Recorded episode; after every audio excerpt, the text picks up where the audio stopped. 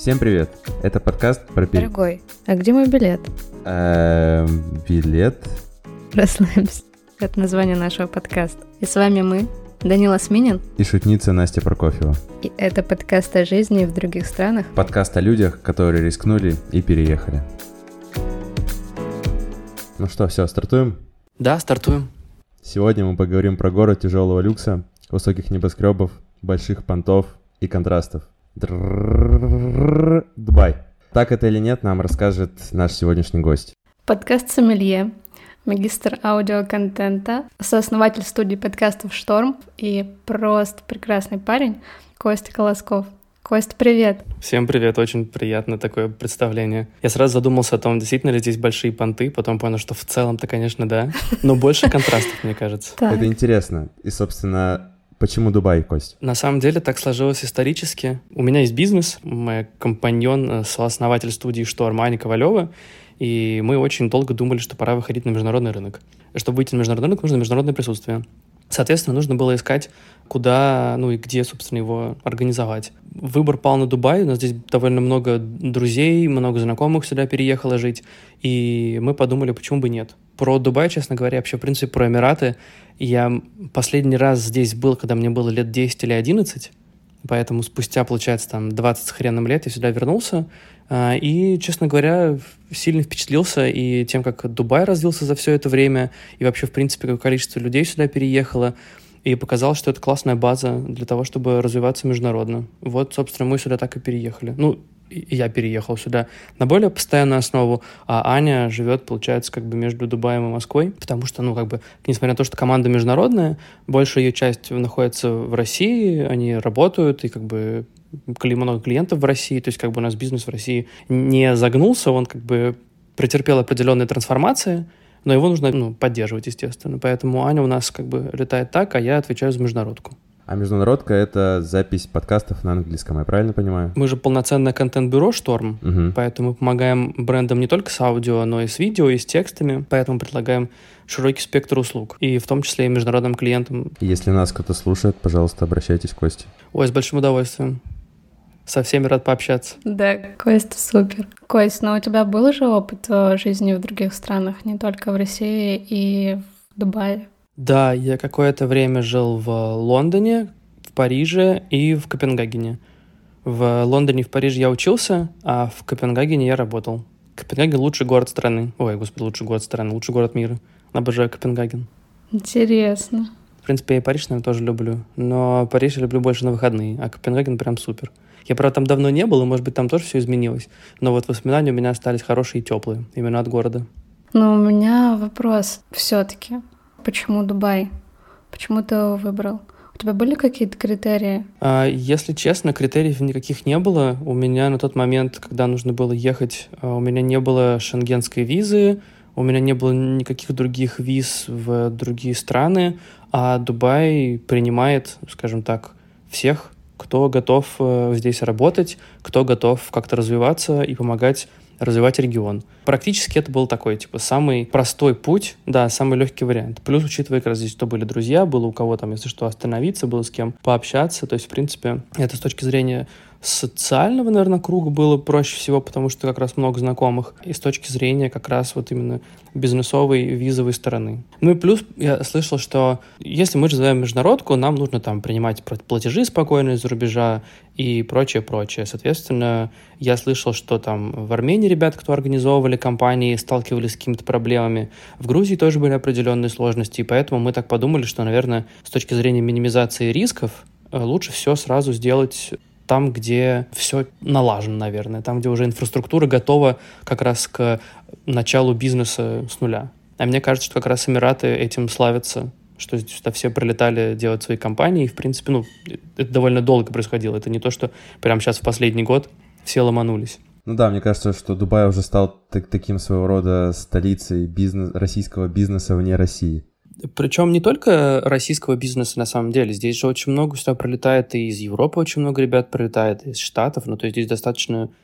Здесь э, реально это хороший отлаженный рабочий механизм, если ты хочешь открыть быстро компанию и начать уже заниматься собственными делами, фокусироваться на этом, а не заниматься лишней волокитой. с точки зрения как бы сервисов, вот именно в этом плане здесь все супер отлажено. Понятное дело, что есть вопросы там с открытием счетов и прочее. Окей, да, действительно эти вопросы есть, и они стали сложнее с учетом всех как бы обстоятельств. Но опять же, как бы э, все это преодолимо. Нужна смекалка, удача и немного наглости. А, это для меня ново. Я видела, какое огромное количество людей уехало, уехали, но мне казалось, это связано с тем, что компании, которые ушли из России, они перевезли сотрудников именно в Дубай. Достаточно много. В том числе многие международные компании перевезли своих сотрудников сюда, да, потому что, опять же, это было самое простое с точки зрения виз, и, наверное, потому что у нас регионы чуть-чуть похожи с точки зрения того, что вот я услышал от ребят, которые работают в международных компаниях, которые здесь теперь изучают, скажем так, регион, что то, что происходит в регионе Мена, это примерно то, что Россия там делала пять лет назад во многих индустриях. И поэтому как раз логично международным компаниям было перетащить людей сюда, чтобы они потихоньку передавали опыт.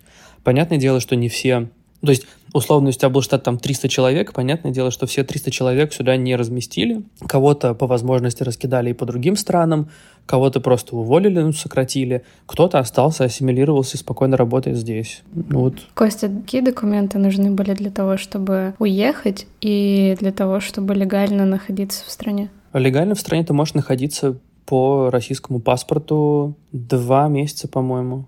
То есть ты просто пролетаешь, тебе штампуют паспорт, все, ты два месяца можешь... Мне нужен загран? Ну, загран в смысле. Я тоже сначала в шоке был, да. Не-не-не-не, ты прилетаешь загранпаспорт, и у тебя спокойно здесь есть два месяца, чтобы ты, ну, жил. Потом, после двух месяцев, ты можешь купить продление визы, либо тебе нужно вылететь на пару дней и обратно вылететь, и у тебя снова начинается двухмесячный период. Единственное, я вот точно не помню, два месяца или три месяца, но мне кажется, два месяца. Угу. Это как виза по прибытию, да? Да, да, тут даже тебе ничего не штампуют по факту. Ты просто пролетаешь, тебе штампуют, типа, условно, точечку, ну, как вот этот вот штампик, что ты вылетел, дату, и все. То есть тебе ничего не вклеивают даже. То есть даже, даже визы по прибытию нет, то есть, интересно. Я не знал, честно, не знал. По какой визе ты сейчас живешь? Мы открыли компанию, поэтому я живу по рабочей визе. У меня есть этот Emirates. Emirates ID, вот это все, эти штуки все я сделал, поэтому здесь живу легально.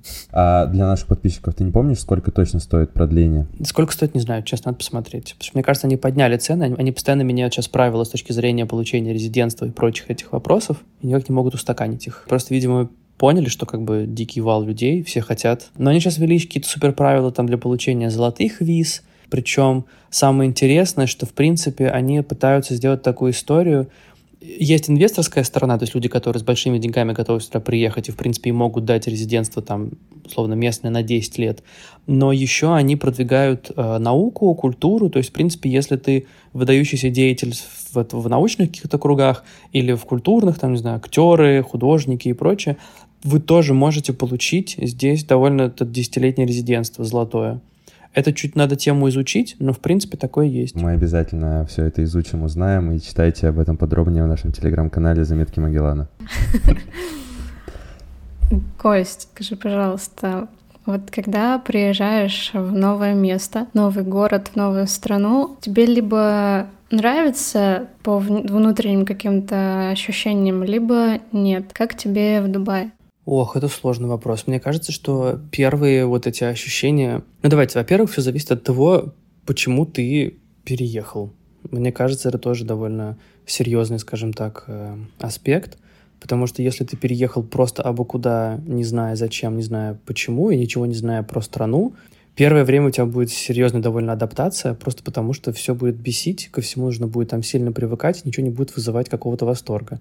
Если, как я, например, переезжал, я помню, в Париж учиться, ну что, абсолютно другое было ощущение. Хотя тоже, конечно, нужно привыкать, но ты как-то более открыт ко всему к этому, потому что студент, особо там, типа, не нужно ни о чем париться, ну, быт как-нибудь там устаканится, все супер, там, по крайней мере, большую часть дня у тебя занимает учеба, ты знакомишься сразу же с большим количеством народа, у которого можно спокойно поинтересоваться, знаешь, там просто даже банально вообще, куда идти, что делать, и ты просто мимикрируешь, как-то ассимилируешь довольно быстро. Там по работе тоже, знаешь, приходится привыкать, потому что у тебя очень много времени уходит на адаптацию на работе, и быть не удается выстроить. Поэтому, конечно, здесь, если говорить про Дубай конкретно, первое мое впечатление было еще в аэропорту, Я просто довольно долго никуда не вылетал, ну, там эти вот ковидные ограничения, потом просто было как-то не до этого. И я очень много времени, там, 4 года просто сидел в Москве безвылазно. И тут впервые за 4 года я оказался в международной атмосфере, и вот это меня поразило, что оказывается как бы за чудесным вакуумом удобной и комфортной жизни Москвы есть еще пространства, которые кипят, бурлят, работают, живут, не знаю, на, в еще, скажем так, на еще больших скоростях, с разных сторон. Французская речь, арабская речь, итальянская речь, английская речь. И вот снова я вернулся в этот международный контекст, и это, конечно, меня очень сильно зарядило. Вообще, в принципе, Дубай очень заряжает. Все истории там успеха или там, условно, неуспеха здесь, они все очень мотивируют на то, что нужно что-то делать. Потому что у тебя все время вот эта вот дикая фома, что в Дубае что-то постоянно происходит. И здесь очень хочется что-то реально придумывать, работать, творить, э, просто, не знаю, создавать. И вот это очень прикольное ощущение, которого у меня давно не было. Оно мне понравилось.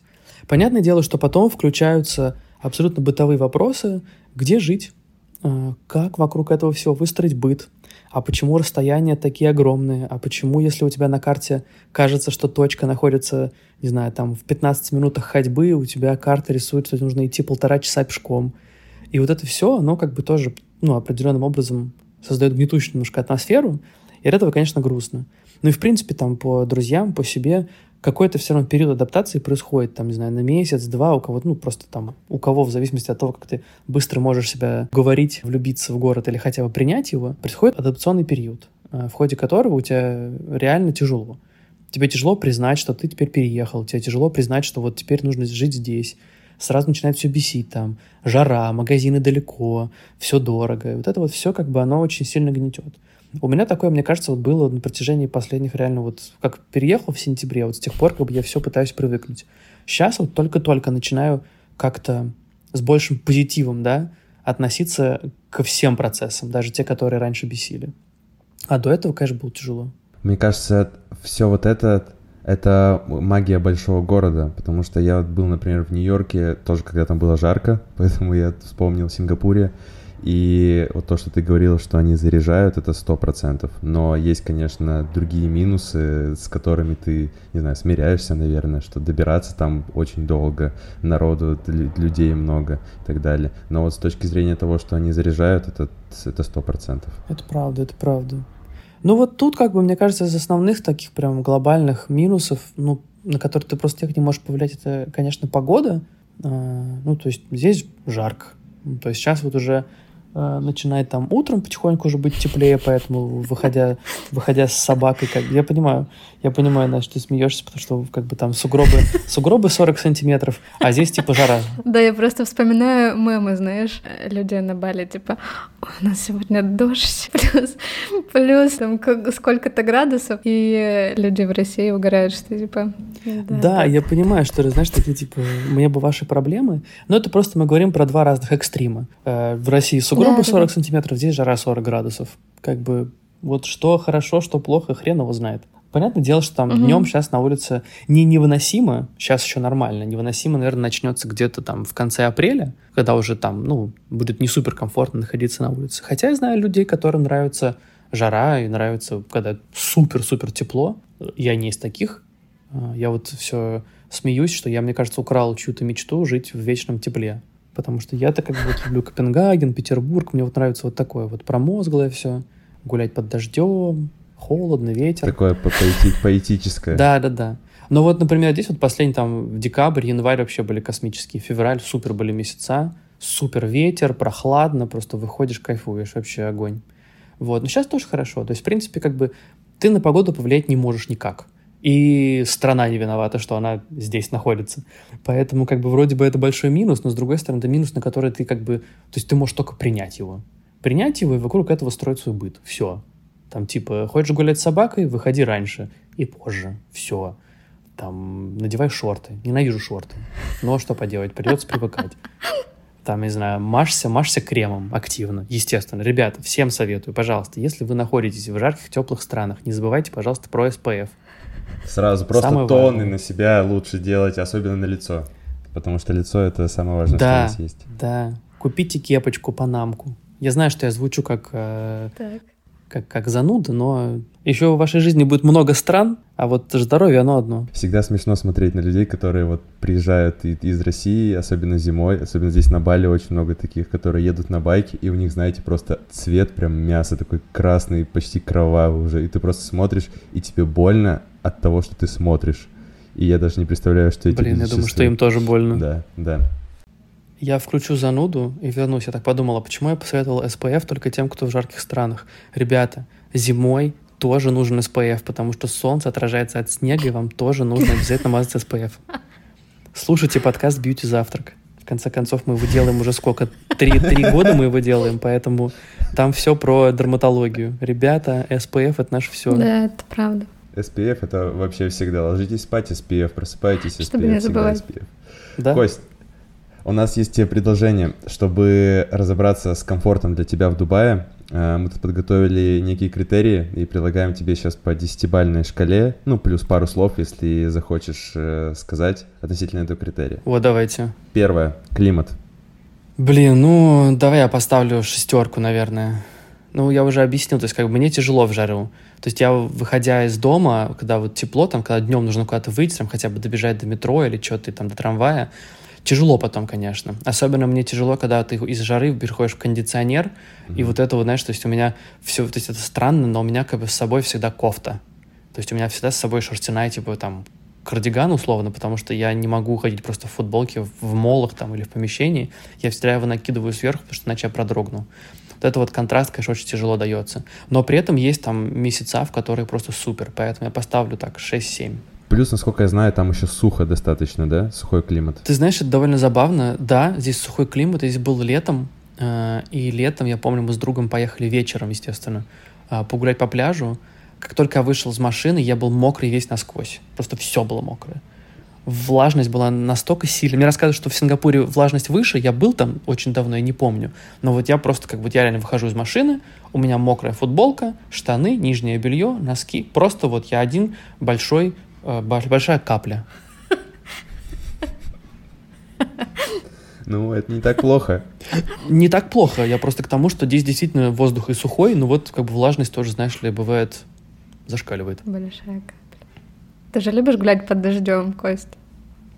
Ну, блин, я люблю, когда как бы дождь э, сверху капает, а не изнутри, знаешь, исходит. Давай, да. Так, сле- следующий критерий. Безопасность. 9, 9, 10. Здесь вроде, вроде бы с этим здесь очень сильно следят. Э, истории там, что в такси оставили бумажник, AirPods, все что угодно. Есть служба, эм, ну не доставки, как бы служба типа lost and found, да, типа потерянных вещей. Ты в нее звонишь, и они вычислят, то есть даже если ты не знаешь номер такси, они могут вычислить, в каком такси ты был, они дозваниваются до таксиста, и как бы, то есть тебе все возвращают. У меня мама забыла Ого. довольно Здорово. дорогой, дорогой платок, просто она гуляла, забыла на скамейке. Он пролежал там весь день, никто его не тронул. Люди не закрывают, там бывают квартиры на ключ. В машинах тоже бывает ключи оставляют. Ну, то есть, в принципе, я так понимаю, что здесь действительно очень безопасно. Э, качество медицины и ее доступность. Качество высокое, я бы сказал, наверное, 7-8. Здесь причем довольно много врачей переехало и из России. Здесь есть русские, по-моему, целиком клиники даже. Хорошие врачи, действительно хорошие. Все четко знают, все четко делают. Доступность 5. Очень дорогая медицина. Понятное дело, что если ты приобретаешь страховку, то, возможно, она становится дешевле и доступнее. Но опять же, знаешь, то есть как бы такой вопрос дороже, чем в Москве, дороже. А ты живешь со страховкой или нет? Пока нет. Но это моя тупость. На самом деле, надо было на собаку купить страховку, а я все еще не купил. Вот на собаку я потратил просто до хрена денег. Почему? Он решил болеть. Короче, покупайте страховку для животных. Всем советую. И вообще покупайте страховку. Да, страховка это супер. Ну, в общем, короче, вот медицина 5, скорее 5. Кость, а насколько дороже? Ну, просто обычный визит к врачу, ты платишь 10 тысяч рублей. Просто прием обычный. Просто прием обычный. Но опять же, это вот клиника, в которой я был, в которой я вот с чем сталкивался. Каких-то специалистов дороже, там 12 тысяч. Понятное дело, что там, если ты сдаешь анализы, там это еще там тысяч 15-20, может быть. Покупайте страховку. Ну, то есть это достаточно дорого. Да, покупайте страховку и не болейте, да. Да. Кость, следующий критерий. Еда. С едой супер 9 я бы поставил. Хорошие продукты, супер есть разные магазины, то есть как бы есть условная азбука вкуса, есть перекресток, который, собственно, Carrefour, есть и другие, собственно, магазины, в которых можно совершенно спокойно закупаться. Цена на продукты, я не могу сказать, что она прям сильно отличается от Москвы и даже в некоторых позициях дешевле. То есть, например, рыба дешевле. Плюс, так как здесь жарко, поэтому здесь очень хорошо работают все доставки, курьеры практически не ошибаются в зданиях, все тебе спокойно привозят, довозят без проблем. Очень удобно. Причем местные продукты тоже хорошие. Даже огурцы, помидоры местные очень хорошие. И ливанские неплохие. А если хочется, то можно есть сервисы, которые доставят узбекские помидоры. И русский продукт тоже есть. Здесь был зефир в шоколаде по соседству в магазине. Он, правда, стоит до хрена. Он стоит типа 780, что ли, рублей. Но можно купить. Когда очень хочется зефира. Ну, типа, да. Вот в последнее время что-то очень хотел зефир. Я, правда, не покупал, потому что, ну, блин, come on, зефир за 780 рублей, это прям, ну, это грех. Костя, правда, что в магазинчиках есть ватсаповские номера, по которым ты можешь заказывать еду из них? Да-да-да, я говорю, доставка здесь налажена просто на высшем уровне. Почти у всех магазинов, которые рядом с домом или находятся в доме, у них есть WhatsApp номер. Ты просто им скидываешь, что ты хочешь, к тебе поднимаются с терминалом, ты просто оплачиваешь, и все, вот, пожалуйста, у тебя там все есть. Понятно, что очень жалко курьеров, которым приходится, типа, ну, в жарище во всем этом как бы ездить и прочее, но они спасают, они прям выручают. Причем они ездят, скорее всего, в куртках, в штанах. Да-да-да, потому что они все же, они все на мотоциклах, мотоциклах, поэтому у них, естественно, вся эта защита, все эти брендированные там вещи их сервисов. То есть понятно, что это, ну, это очень тяжело. Ну да. Так, следующая инфраструктура. Блин, очень сложный вопрос. А мы про какую инфраструктуру говорим? Чисто про городскую для пешехода или как? Э, да. Потому что если мы говорим про пешеходов, то это 6. По той простой причине, что здесь все сделано для того, что если у тебя, ну, для автомобиля.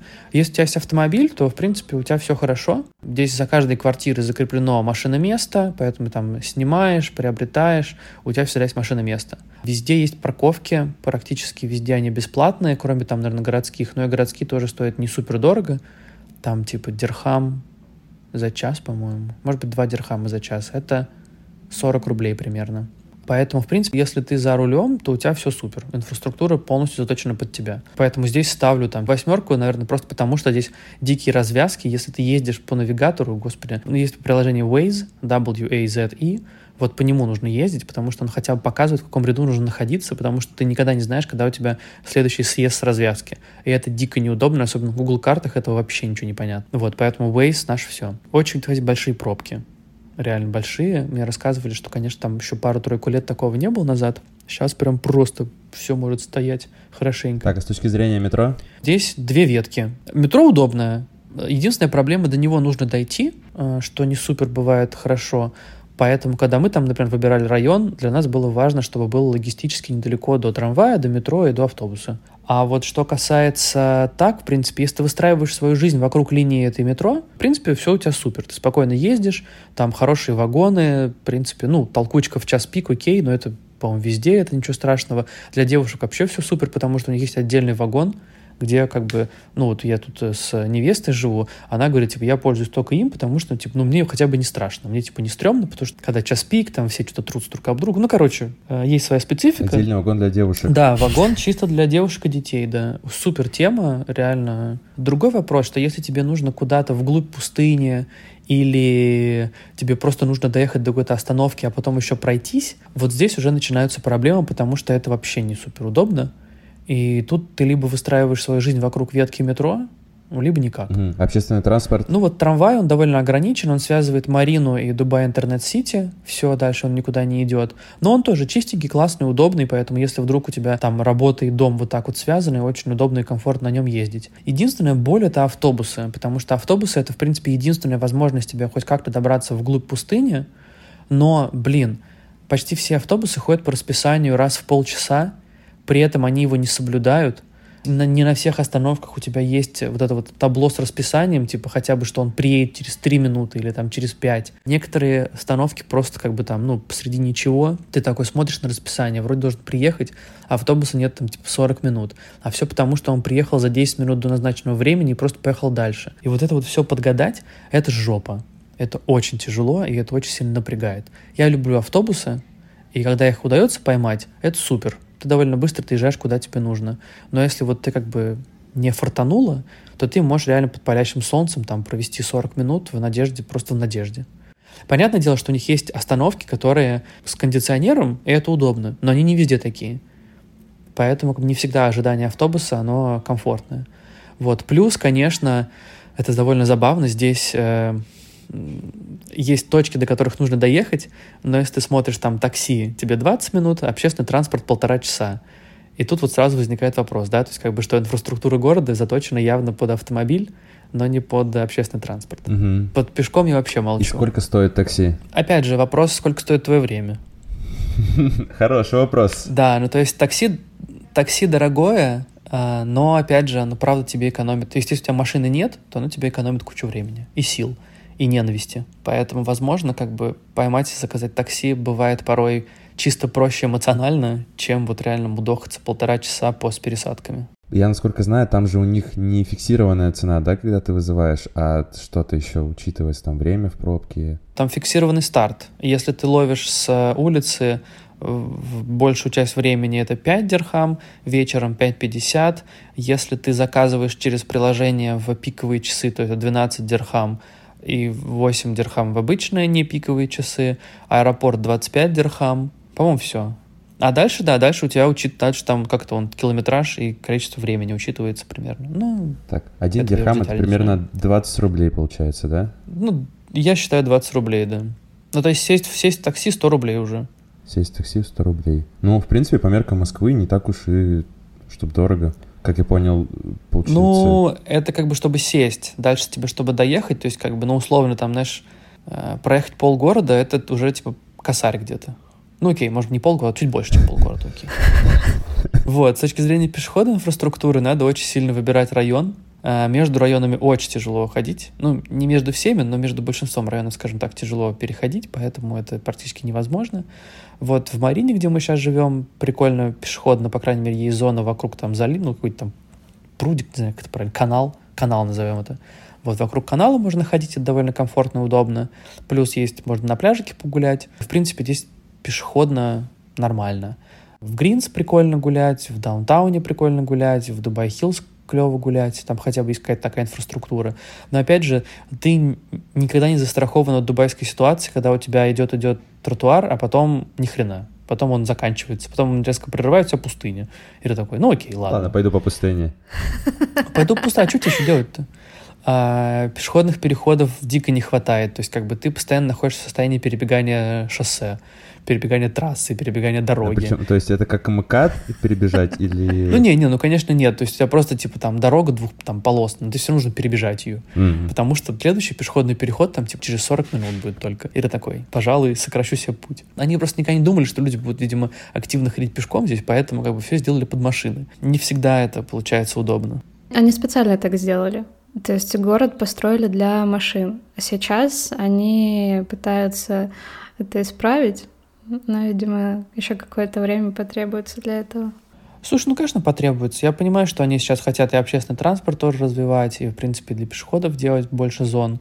Вот, но все постепенно. Единственное, что вот я говорю, что радует, они действительно прислушиваются к мнению людей, и они действительно стараются сделать свой город, э, ну, в принципе, каждый эмират старается адаптироваться под нужды и как-то улучшаться постоянно. Это прикольно, это радует. Костя, ты ездишь на машине? Пока нет. У меня нет пока местных прав, да и машины пока нет. А что за местные права? Если ты резидент, то ты должен получить местные права, чтобы водить. Система как в России, то есть нужно обучиться в школе, там сдать экзамен, или как в... Да, да, да. У нас здесь на Бали просто можно ну, заплатить... если у тебя, если у тебя российский... 10, 10, 10 тысяч платишь, и всем дают все. Это да, у них даже экзамена нет, а, у них прикольно. вообще, ну, то есть я, я правда не знаю, может на машины по-другому, но на байке так. То есть у них даже нет никакого официального экзамена. Ты официально платишь там порядка 10 тысяч рублей, получаешь права. Прикольно. Не, ну слушай, тут, наверное, тоже есть такая возможность, типа, заплатить. Другой вопрос тут каждый раз это вот проблема Бая, ой, господи, проблема Дубая, что у тебя куча решал, все что-то там, все знают своего решал, вот решал через этого и так далее. У всех разнятся цены, ты никогда не знаешь реально вообще, сколько что стоит, и непонятно вообще, решат твой вопрос или нет. И вот здесь, наверное, тоже можно заплатить, но хрен его знает. Проще, мне кажется, пойти и сдать. Э, сдаешь теорию, а потом сдаешь парковку и город. По-моему, так. А международные права там не работают, да? Международные права работают, если ты турист. То есть, если ты прилетаешь как бы турист на, на пару месяцев, то ты можешь по международным правам ездить и, и ну, естественно, машину арендовать. А если ты уже резидент и получил Emirates ID, то уже нет, тебе нужно локальные права. Понятное дело, что тут все говорят про то, что можно с Emirates ID арендовать тачку через знакомых. Тут почти не останавливает полиция, поэтому, в принципе, всем пофигу. Но, опять же, знаешь, это вот как бы ну, не хочется попасть, потому что если остановят, то будешь без прав, то это довольно большие штрафы и высокие риски. Да, мне кажется, здесь даже не про то, что остановят, не остановят, ну, не дай бог, какая-то авария, даже не по твоей вине, и вообще непонятно, во что это превратится, поэтому я прекрасно понимаю. Да. А сколько стоит аренда машины? Ну, понятно, что там Дубай знаменит э, своими там... Блин, ну а что разница? В зависимости от машин. Да. Ну да, да, слушай, здесь честно очень сложно. Я не арендовал пока машину ни разу, поэтому мне сложно тебе сказать, не сориентирую. Ну, блин, слушай, ну как, мне кажется, как и везде, знаешь, там условно от 100 дирхам в день там до 5 тысяч, 10 тысяч дирхам в день, в зависимости там, хочешь взять Бугати, пожалуйста, иди бери, просто тебя возьмут большой депозит, ну и там большой ценник за день. Но берете с друзьями, пофоткались, все довольны, сдаете, все. Костя, ты слышал историю, как можно отличить человека на дорогой машине, который ее арендовал, и человека, чья это реально машина в собственности? По косвенным признакам, наверное, каким-то. Там по номерам можно По номерам, да, я тоже что-то послышал. Ну, по номерам, да, но... Ну, слушай, вот я приехал, например, хочу купить себе Ламборгини.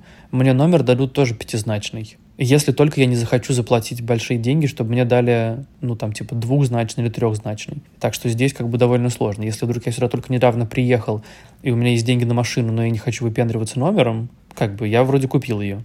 А тогда, понятное дело, что здесь там однозначный номер, это вообще просто стоит космических денег, там двузначный номер, трехзначный, это да, это в основном местные, которые как раз вот э, приобретая и машину, приобретают еще и большой, ну, типа дорогой номер.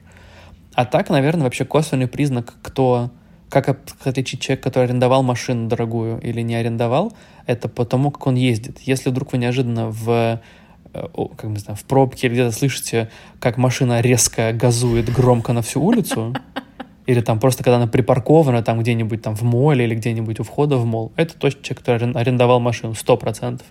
Потому что местным это как раз вот эти вот, как мы начали, да, про большие понты.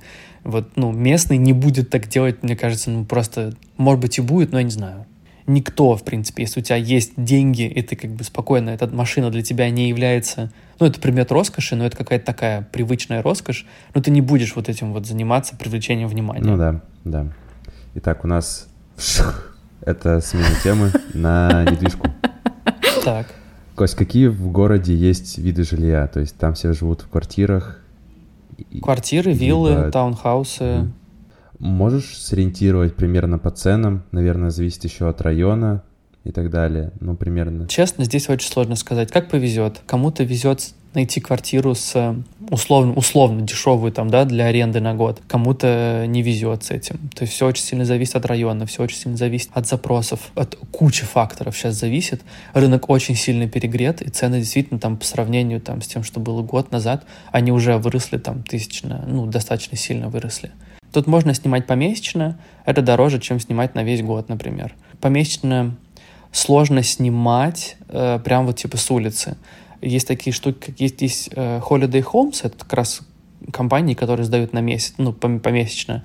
Есть уже полноценный, как бы, там, real estate, которые, там, сдают на год, в основном на год, там, если можно договориться на полгода, на полгода. Блин, ну, я, вот честно, я по ценам не сориентирую. Просто, если хотите сориентироваться по ценам, скачайте Property Finder — и посмотрите. Там очень удобно работает карта, и можно посмотреть любой район, потому что, ну вот правда, здесь мне очень сложно, особенно учитывая, что цены сейчас как бы постоянно растут. Ну да, да, и те цены, которые были в сентябре, когда ты переезжал, эти цены, которые сейчас, они точно разные. Разные, поэтому... причем там могут быть тысяч на 20 дирхам в год, если смотреть. Ну то есть там реально очень-очень-очень все меняется, к сожалению, и в дорогую сторону. Поэтому, наши дорогие слушатели, мы разберем это в нашем телеграм-канале. Кость, помимо сам... ну, точнее, что нужно для того, чтобы снять квартиру? Вообще здесь нужен Emirates ID, и все. Глобально. Ну, то есть тебе нужно Emirates ID и возможность оплатить аренду. А Emirates ID, он, можно его получить только если у тебя ну, там работаешь или что-то в таком духе, да? Да, ну то есть как бы ты здесь купил недвижку, получил этот Emirates ID на какое-то время, ты работаешь, получил Emirates ID, ты фрилансер, ты получаешь Emirates ID, ну и какие там еще есть разные там варианты виз, по которым ты можешь получить Emirates ID, чтобы спокойно жить. Вот, то есть самое сложное здесь это именно оплата. Когда открываешь счет, тебе еще дают чекбук, вот вот чек, чековые книжки из фильмов. И, в принципе, когда ты арендуешь квартиру, там, условно, на год, ты либо оплачиваешь весь год сразу, либо договариваешься там на какое-то количество чеков, там, два чека, три чека, четыре чека. Соответственно, эта сумма разбивается, ты просто выписываешь чеки ему, э, и если, то есть тебе нужно обеспечить это, чтобы у тебя эта сумма была. Тогда ты можешь спокойно арендовать. Ну, либо переводом, ты можешь договориться, там, что ты переведешь ему. Но нужно помнить, что довольно быстро квартиры разлетаются, поэтому как бы Тут нужно еще поймать э, лендлорда в хорошем настроении, чтобы он как бы с тобой четко договорился и подождал, пока ты ему что-то переведешь. Потому что бывали ситуации, когда люди уходили в банкомат снять деньги, возвращались, а ему уже говорят, слушайте, тут приходил чувак, дал на 10 тысяч больше, все, сори. Поэтому такое тоже бывает. Э, это не частый случай, я бы сказал. Все равно здесь довольно люди держат свое слово. Но понятное дело, что на перегретом рынке, ну, как бы, люди пытаются заработать и Жесть. для ну, в лучших условиях для себя все это сдать, поэтому нужно думать оперативно. Если приезжаешь на месяц-два, то единственный вариант что-то снять это либо отели, либо Airbnb, какой-нибудь условно. Так проще всего, мне кажется. Либо ищешь Holiday Homes, там всякие компании, которые просто занимаются тем, что сдают меблированное помещение на месяц, там, на два. Это будет дороже, но как бы тебе париться не нужно будет ни о чем. Уже все, мебель все будет там, а ты просто заезжаешь и все, и живешь. Как тебе там еда? Какая там культура еды? Слушай, еда здесь супер. Э, довольно вкусные продукты. То есть здесь, в принципе, готовить дома одно удовольствие, потому что там в условном перекрестке есть просто на любой вкус и цвет э, приправы, овощи, рыба, мясо, короче, всего просто дофига.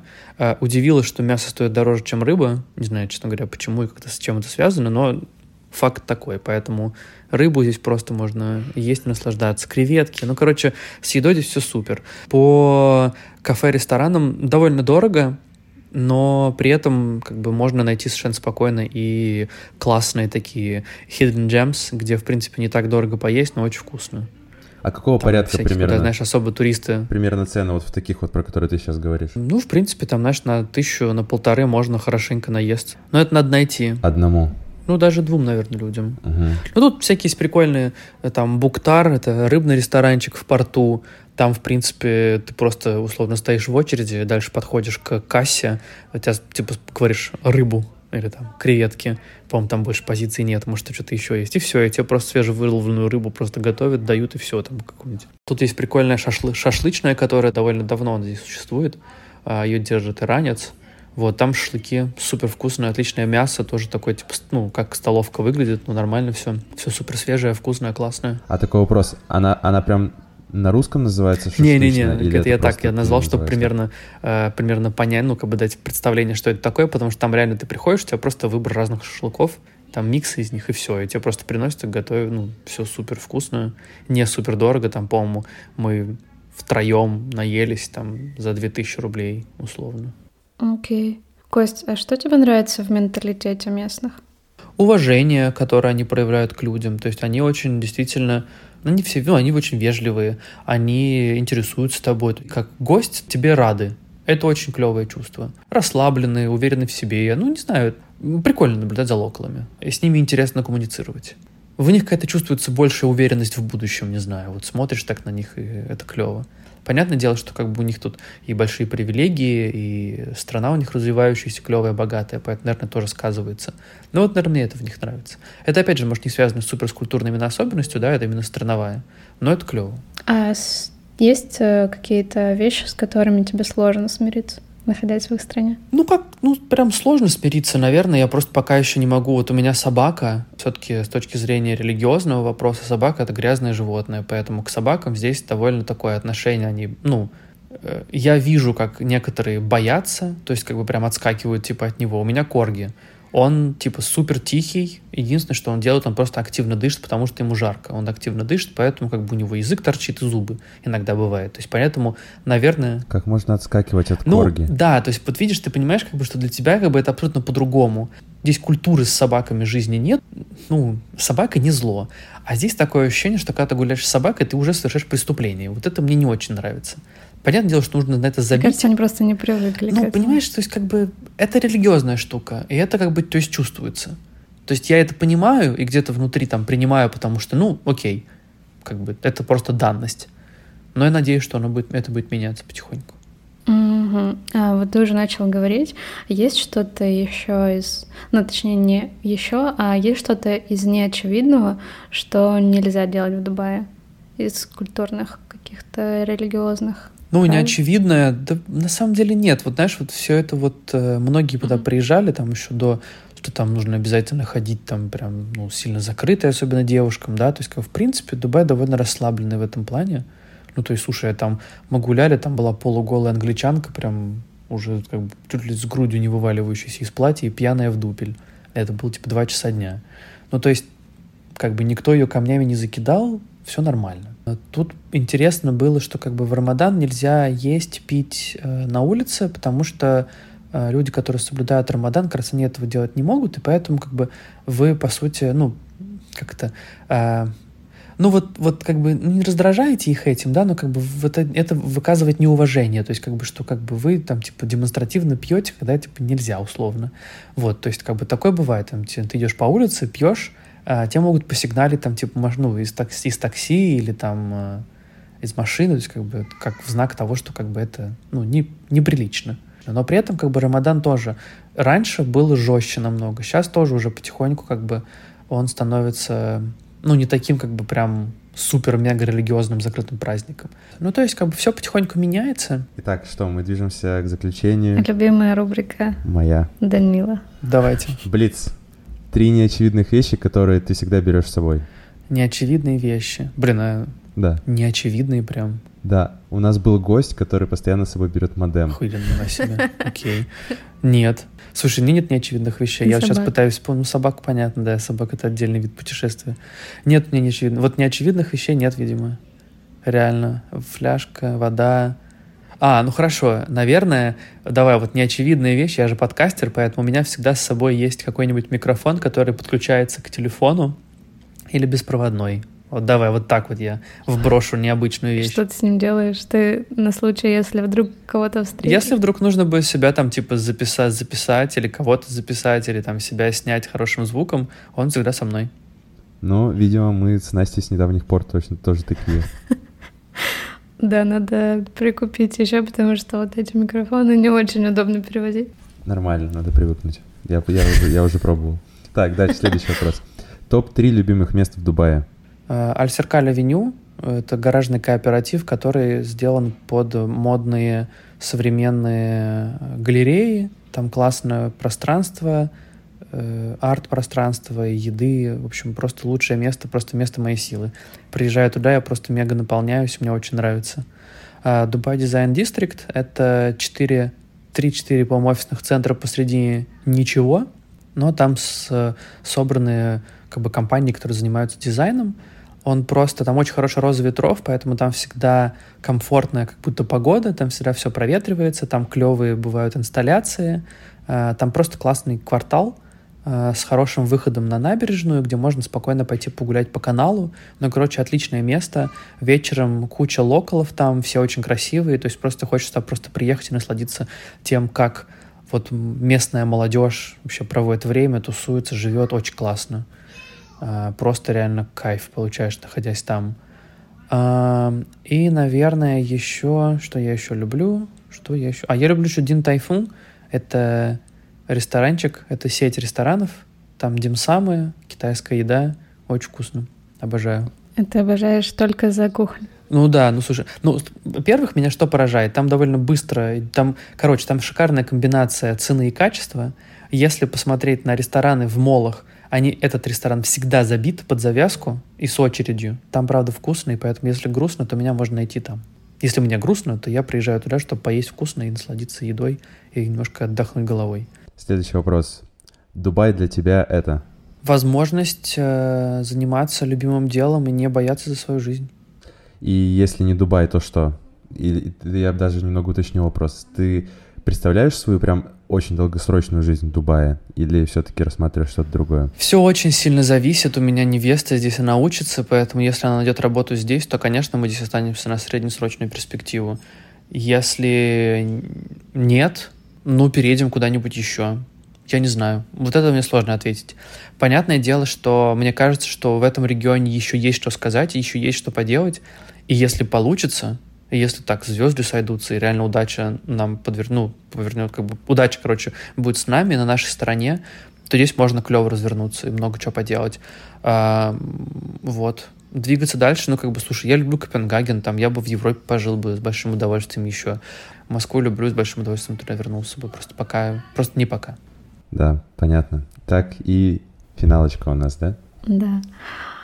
Кость, а что самое важное в жизни? У меня, у меня два ответа. Любовь и свобода. Наверное, любовь. Любовь к свободе? Ну, любовь к свободе, да. Не знаю, наверное, скажу любовь. Может, это супер банально, но мне кажется, что, знаешь, как бы вот, когда вся все, что ты делаешь, и, в принципе, твоя жизнь пропитана любовью, это не только вот эти, ну, то есть я не говорю чисто любовь как вот физиологическая, да, или там просто любовь между, люд... там, между людьми, хотя это тоже важно. А, ну, любовь к своему делу, любовь к месту, в котором ты находишься, любовь к тому, что здесь происходит, независимо от того, что происходило бы. Опять же, любовь как бы вот в, там, к, окружению, которое у тебя есть, э, к близким людям, к себе, э, вот когда это все есть, да, то есть как бы можно назвать разными, там, баланс, прочее, прочее, назову это любовь. Когда это есть, то ты просто по-другому живешь. Ты живешь, твое, твое качество твоей жизни намного лучше становится. Тебе просто легче, и все получается. А даже если не получается, ты все равно любишь это состояние, когда, ну окей, там, сейчас не получается, получится дальше. Но я не гноблю себя, я люблю себя за то, где я нахожусь сейчас. Вот это, мне кажется, очень важно. Так что я скажу любовь. Супер. Спасибо большое, Костя. Кость, очень интересно было. Вам спасибо большое. Спасибо тебе за то, что ты с нами сегодня провел это время и рассказал про себя, про Дубай, про себя в Дубае. Слушайте, вам спасибо, что дали такую возможность. Надеюсь, что я поделился всем и, может быть, кого-то вдохновил на переезд в Дубай или хотя бы на то, чтобы изучить этот регион. Потому что в регионе реально много чего можно делать. Там Саудовская Аравия — это вообще какой-то отдельный мир, но очень активно развивающийся. А, Египет тоже активно сейчас развивается. Ну, короче, Ливан тоже очень классное место. Ну, короче, вот здесь, правда, есть что поделать. Стоит. Да, это стоит изучить. У них амбициозные планы, и у них есть на это и деньги, и, кажется, желание. Так что посмотрите, может быть, вы найдете себе применение здесь. Не только как, как предприниматели, да, там, но и как бы реально вот найти работу. Здесь куча стартапов, компаний. Ну, как бы отправить резюме не грех. Дерзайте. Хочется закончить словами классика. Путешествуйте, переезжайте, оно того стоит. Сто процентов. Сто процентов. И не забывайте про SPF. SPF. Спонсор сегодняшнего подкаста. Выпуска. Специально называю подкастом. Выпуск. Кайф. Спасибо вам, ребят.